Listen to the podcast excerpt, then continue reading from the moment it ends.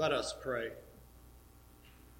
Almighty God, you call us to come and follow you, that your living word may be in our life and in our hearts and in our minds. Be with us this day. Amen.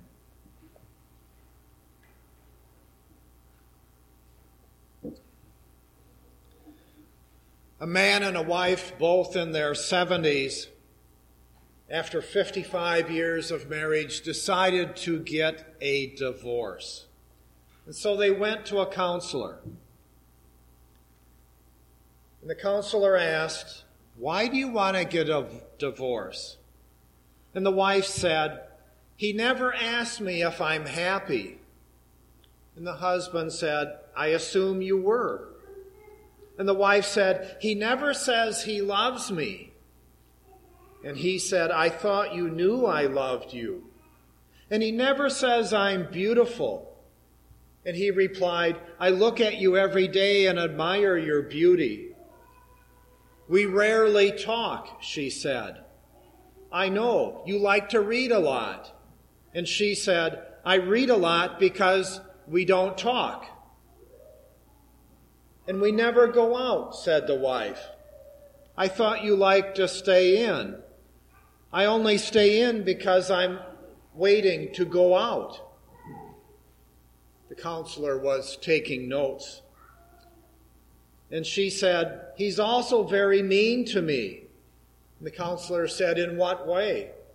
"Well, at breakfast, three times a week, for fifty-five years, he always serves me the crust on the loaf of bread. I hate the crust off the loaf of bread." And the husband, distraught, said, "I give you the crust, my dear, because that's my favorite part of the loaf." Communication. It's so vital to successful living. We are in the second Sunday of the Epiphany. So what does Epiphany mean? It means an immediate, meaningful understanding of something, something surprising, something sudden, something profound. Maybe even we might call it communication.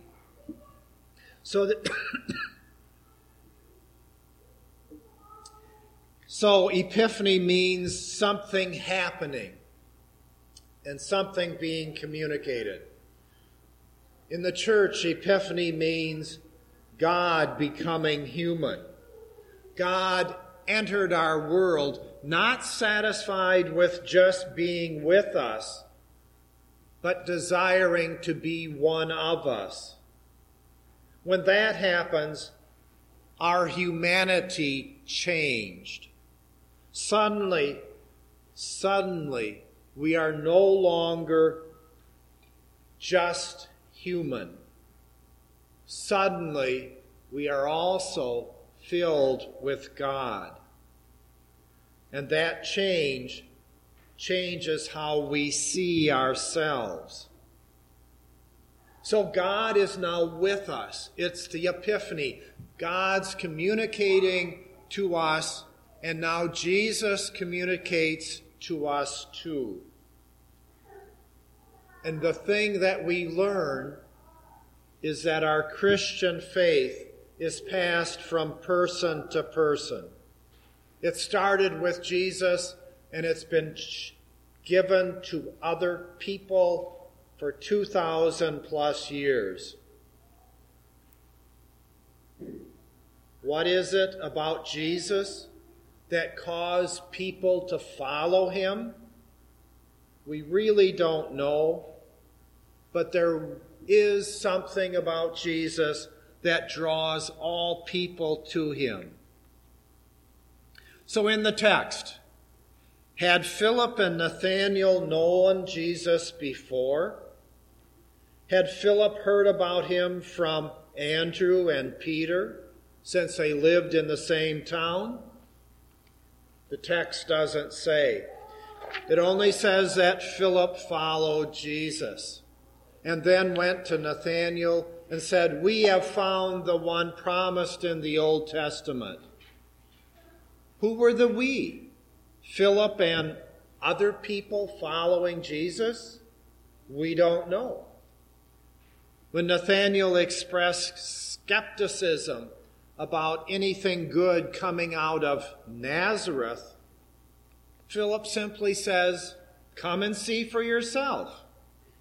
And when Jesus tells Nathanael that he saw him already under the fig tree, and we don't know what was going on there, Nathanael's impressed and says, "You are the Son of God, the King of Israel." What was there about this Jesus that affected people? Sermon on the Mount at the end says, "He taught them as one having authority." All four Gospels say that. There was something about his authority that draws us to Jesus. So we read the Gospels, and we realize Jesus has an effect on lots of different people in lots of different ways. There's the Canaanite woman. There's the blind man at Bethesda.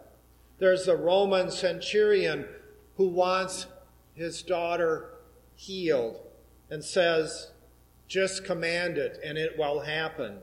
There's the woman at the Pharisee's home. There's Zacchaeus up in a tree wanting to find out about Jesus. There's that woman at the well in Samaria, and she says, "He has told me everything." There's the sick man at Bethesda's pool. There's the thief crucified next to Jesus. There's the centurion at the foot of the cross who says, "Truly, this is God's Son."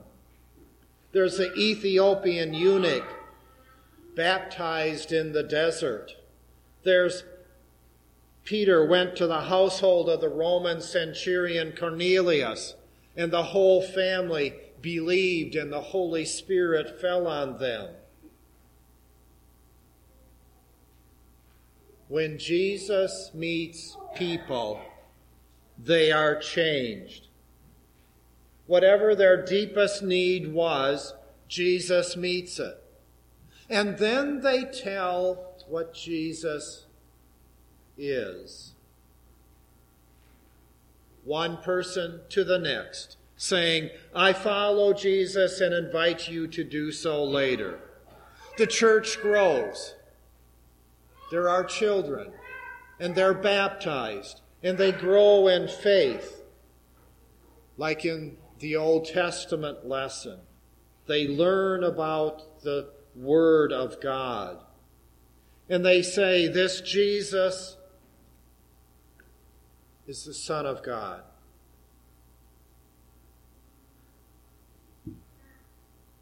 Person to person. We don't have to prove Jesus to other people. We don't have to prove our Christian faith. We don't even have to argue or persuade others to become Christians. All we do, all we do is say, "Come and see." Philip could have given Nathanael his own opinion. He said, "This Jesus knows the Bible with authority." Or he might have said, "There's something about this Jesus that draws me to him." And even if, when Nathanael says, "Can anything good come out of Nazareth?" Philip could have named all the famous people out of Nazareth. But that's not what he said. He said, "Come and see." You don't need me to advertise Jesus. Just come and see. And Nathanael came and saw. And now that's our task, to tell people Come and see. Come and see what Jesus has done for me.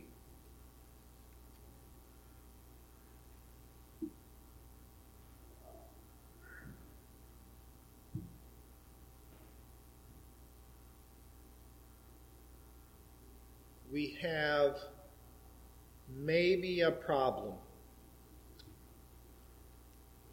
when we fail to be a witness, when we fail to invite people to come and see.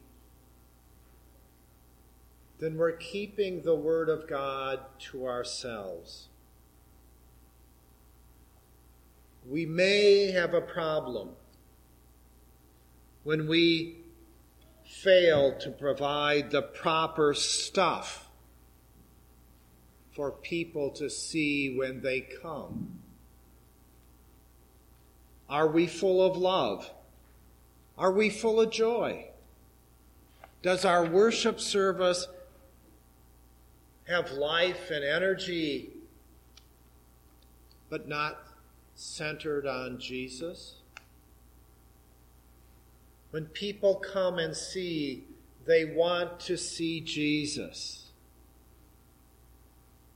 When I was interviewing for call, a new call, I interviewed at a church, and the church had gone through many difficult times. And I asked them, how did you get through this? And the call committee said, we have only one rule in the church, and that rule is, does it point to Jesus? If they're having an argument and they're looking for the truth, does the truth point to Jesus? When they were reaching out to the poor and they were helping, does this point to Jesus? Come and see means that we have to be pointing to Jesus all the time. People come to church. I think the number is ninety percent, maybe ninety-five percent of people coming to church come because you invited them. Something like five percent come to see the pastor. So the, so the words then, come and see, has power.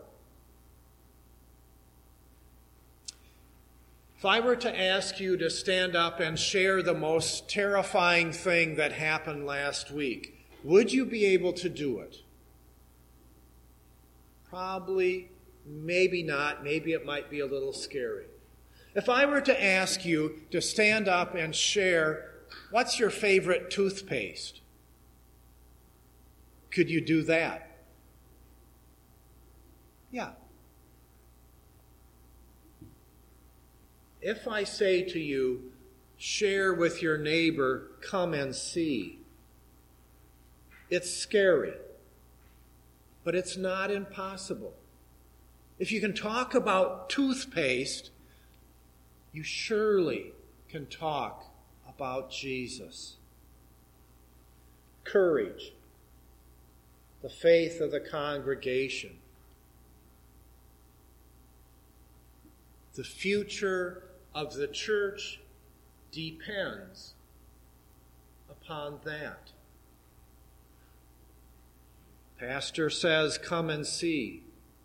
Come and see baptisms take place.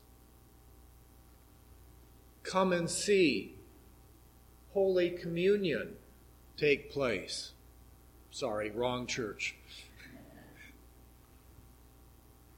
Come and see holy people. You, holy people, come and see us. It's that same spirit that Jesus gives to us in the Holy Spirit of baptism. It's that Spirit who inspired Philip and Andrew to share, come and see. It's that spirit that defeated the skepticism of Nathanael, where he can say, "You are Christ, the living God." Coming and seeing, that's our job. That's our joy. That's our love that we share with each other. Amen.